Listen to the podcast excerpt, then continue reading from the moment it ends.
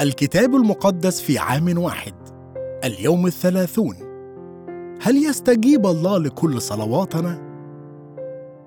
أحب لعبة الكريكت. على الأقل أحب مشاهدتها.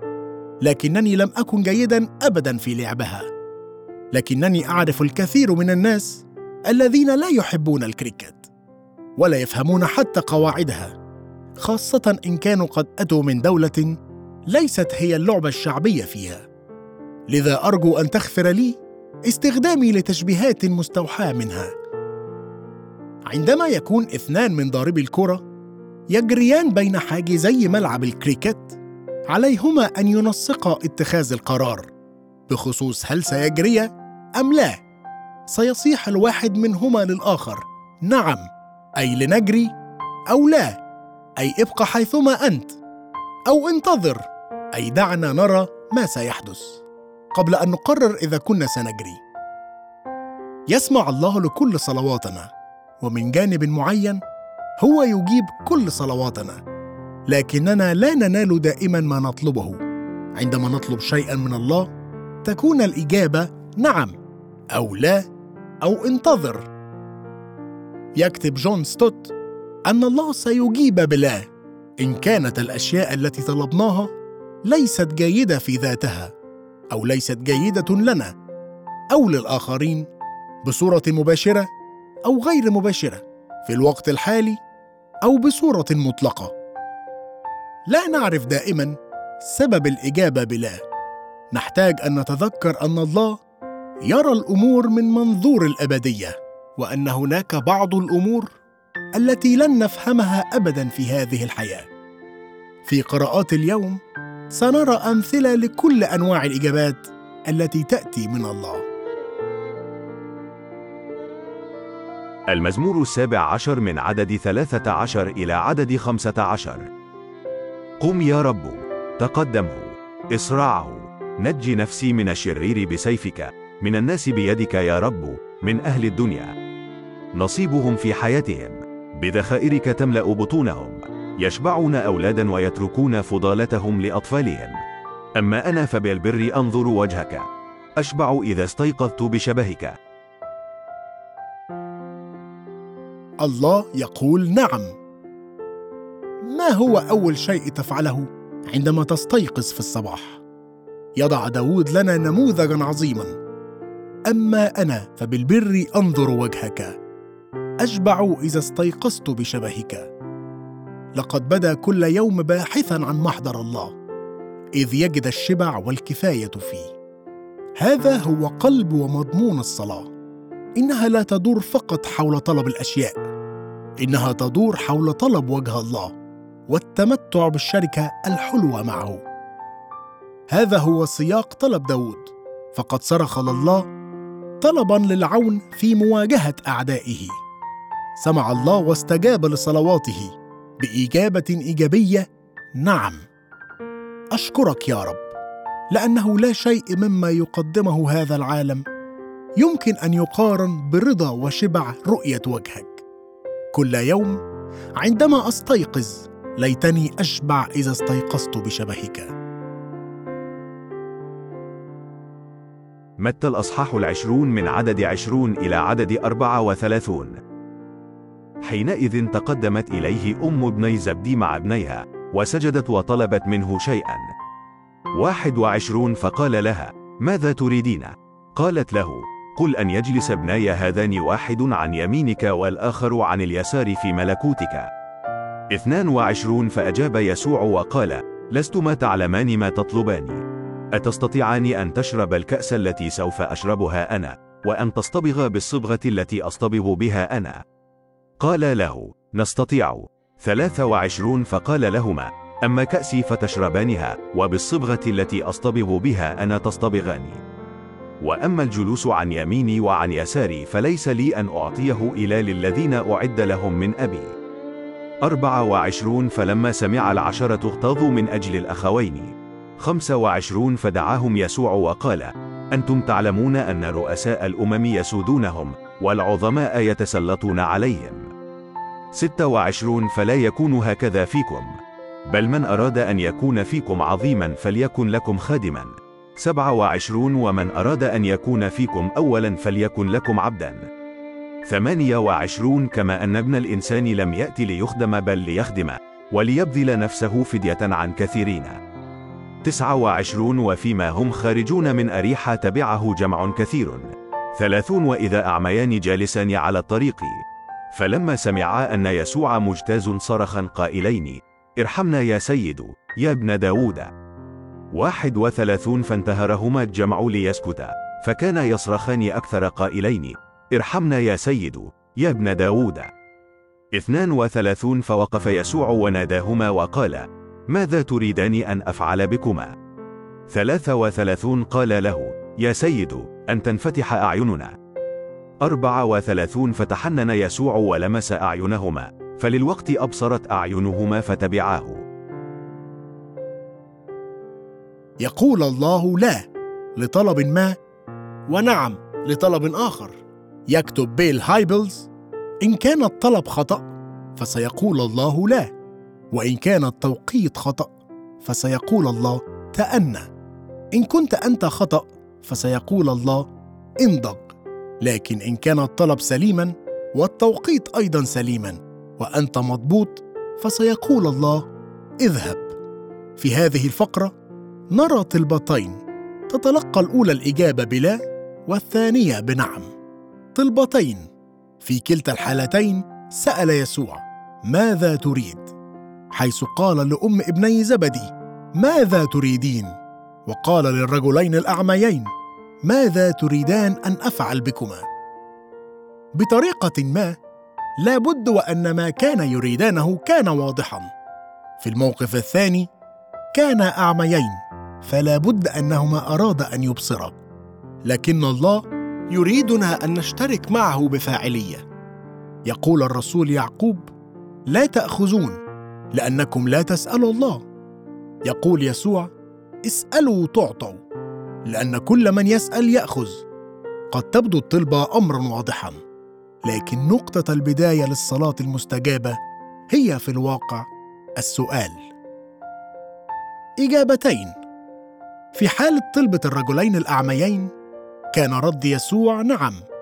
تحنن يسوع عليهما ولمس أعينهما وعلى الفور نال البصر وتبعاه. من ناحية أخرى قال يسوع في الحقيقة لا لأم ابني زبدي. وقد نبعت تلك الإجابة أيضا من التحنن. فقد كانت طلبتها بخصوص المجد والسلطة والتزكية لابنيها. ولكنه يشير إلى أنها على ما يبدو لا تفهم كل مضامين طلبتها. لقد قال أتستطيعان أن تشربا الكأس التي سوف أشربها أنا؟ تكلم أنبياء العهد القديم في فقرات متعددة عن كأس غضبه غضب الله. الأمر الصادم هو أن يسوع يتكلم عن شرب الكأس بنفسه فهو سوف يبذل نفسه فدية عن كثيرين. الكلمة اليونانية المترجمة لأجل فدية لأجل كثيرين هي كلمة أنتي والتي تعني بدلا من. وهذا أوضح مثال في العهد الجديد كله عن شرح يسوع لموته بمعنى الإبدال أو أن يحل محل شخص آخر. سببين يكتب الرسول يعقوب تطلبون ولستم تأخذون لأنكم تطلبون رديا لكي تنفقوا في لذاتكم. تكمن خلف الطلبات هنا دوافع مختلفة. كان كلا الطلبين يتعلق بالسيادة والربوبية. جاءت طلبة الأعميين من اعترافهما وتمييزهما أن يسوع هو الرب ومن الرغبة في شيء جيد. من ناحية أخرى يشير يسوع أن طلبة الأم أتت من رغبة التسيد على الآخرين. يشير يسوع إلى أن العظمة الحقيقية لا تأتي من التسيد على الآخرين. أو مما يعتبره العالم نجاحا. الثروة الوضع الأدبي الشهرة أو أن يكون لديك خدمة ناجحة.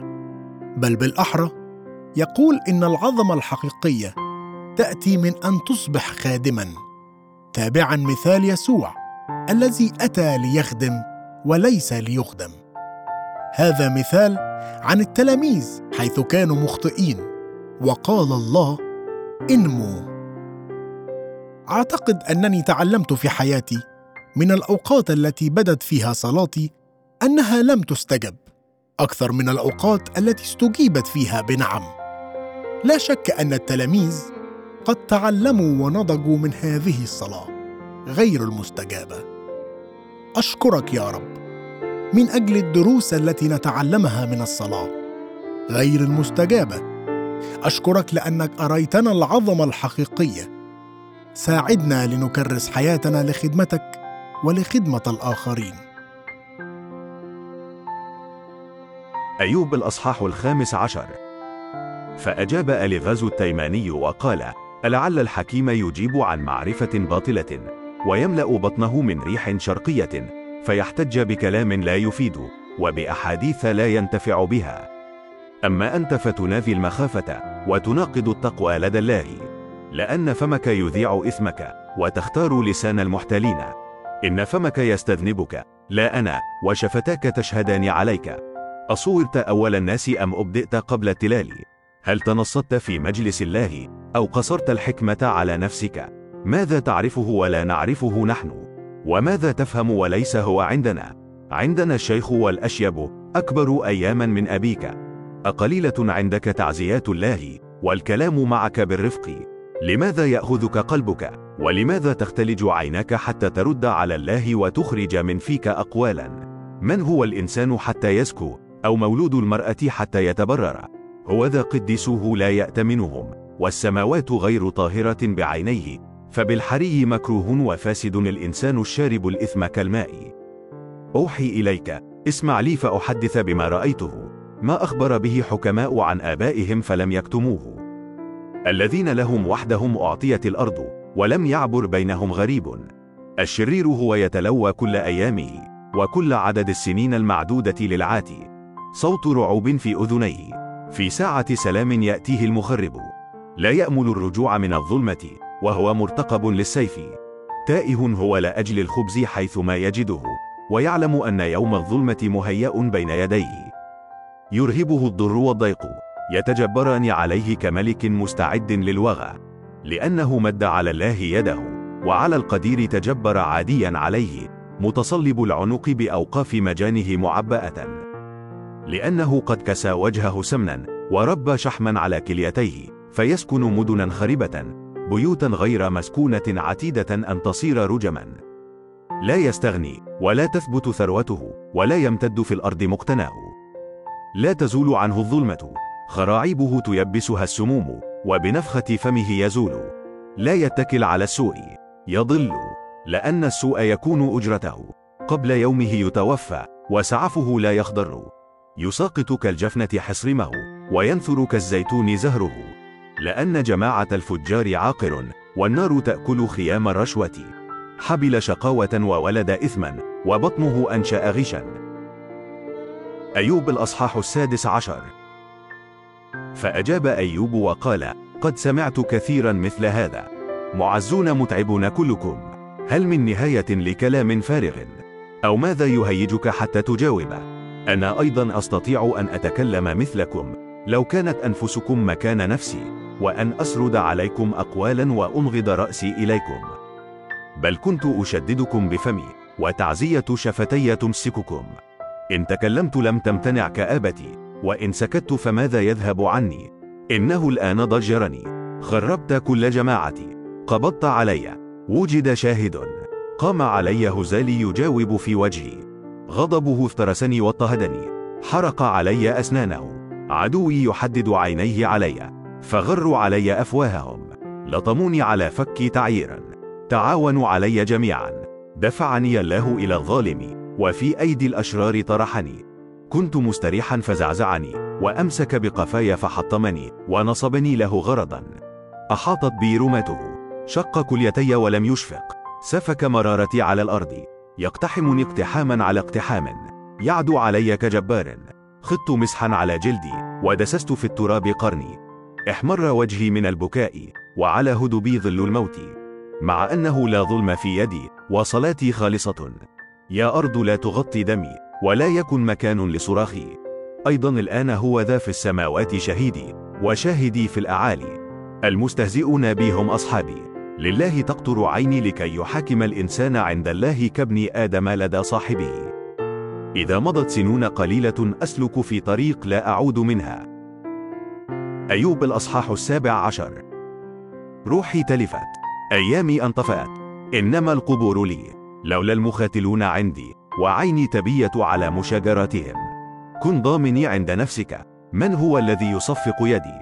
لأنك منعت قلبهم عن الفطنة. لأجل ذلك لا ترفعهم. الذي يسلم الأصحاب للسلب. تتلف عيون بنيه. أوقفني مثلا للشعوب. وصرت للبصق في الوجه. كلت عيني من الحزن. وأعضائي كلها كالظل. يتعجب المستقيمون من هذا. والبريء ينتهض على الفاجر. أما الصديق فيستمسك بطريقه والطاهر اليدين يزداد قوة. ولكن ارجعوا كلكم وتعالوا فلا أجد فيكم حكيما. أيامي قد عبرت مقاصدي إرث قلبي قد انتزعت. يجعلون الليل نهارا نورا قريبا للظلمة. إذا رجوت الهاوية بيتا لي وفي الظلام مهدت فراشي.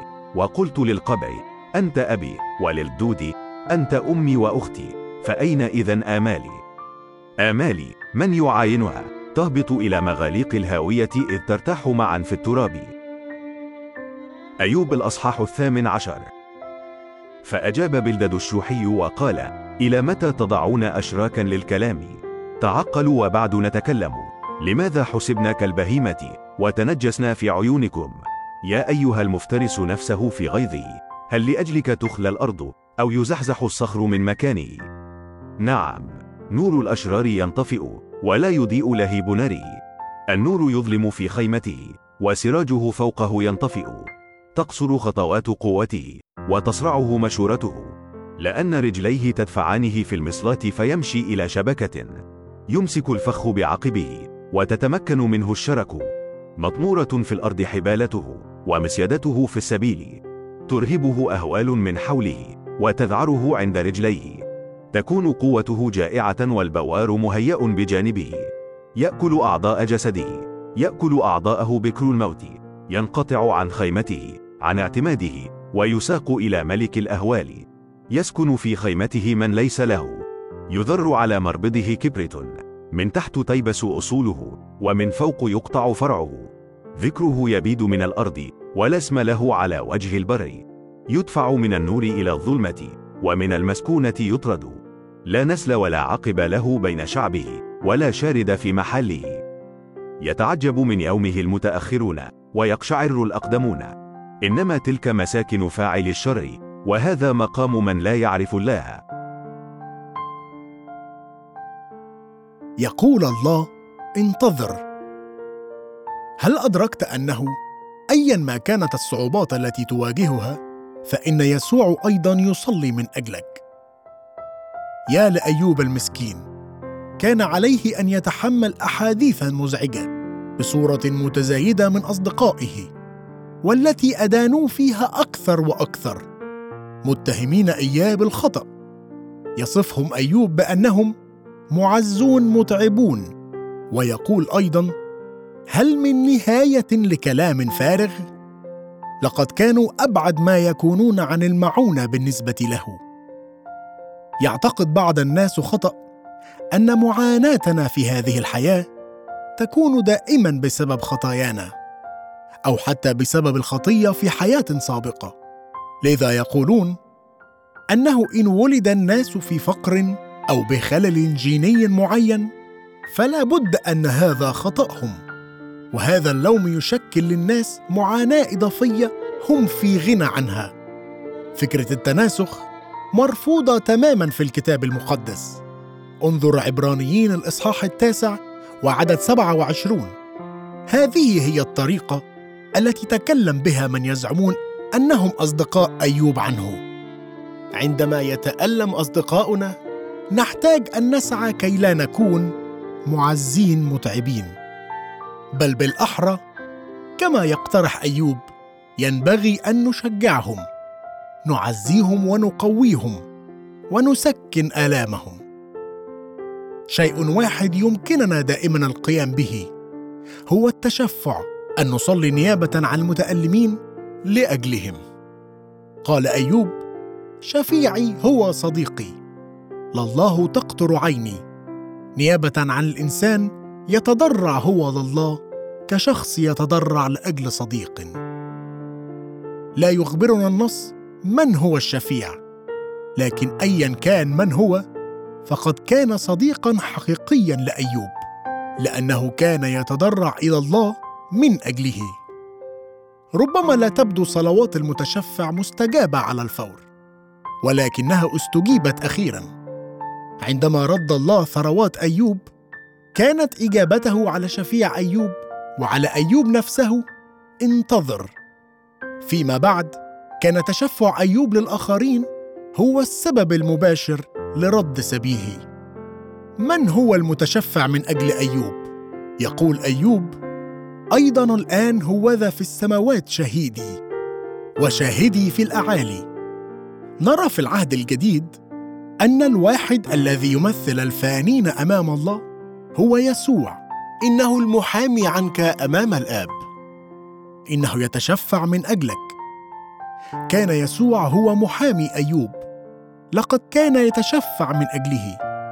كان يسوع يتضرع لله كما يتضرع الواحد لأجل صديقه. هنا نرى مشابهة بين خبرة أيوب وخبرة بطرس. قال يسوع لسمعان بطرس سمعان سمعان هوذا الشيطان طلبكم لكي يغربلكم كالحنطة ولكني طلبت من أجلك لكي لا يفنى إيمانك.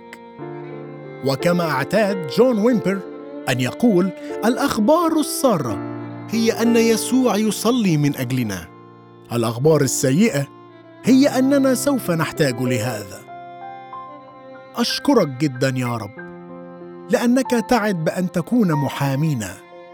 أشكرك لأنه عندما يبدو الشيطان أنه يغربلنا في أوقات مثل أيوب أو بطرس تصلي أنت من أجلنا. أشكرك لأننا نعلم أنه حتى إن كان يبدو أننا بحاجة لأن ننتظر فإن الإجابة على صلاة محامينا الموجود في السماء ستكون دائما ابدا. هي نعم. تبدو أم ابني زبدي انتهازية نوعا ما. أحيانا نكون طموحين لأجل أولادنا أكثر من المعتاد. هناك نوع سليم من الطموح لأجل أولادنا ونوع آخر خطأ. يقول يسوع لستما تعلمان ما تطلبان. من الهام جدا أن نصلي من أجل أولادنا بحسب مشيئة الله وليس رغباتنا الشخصية.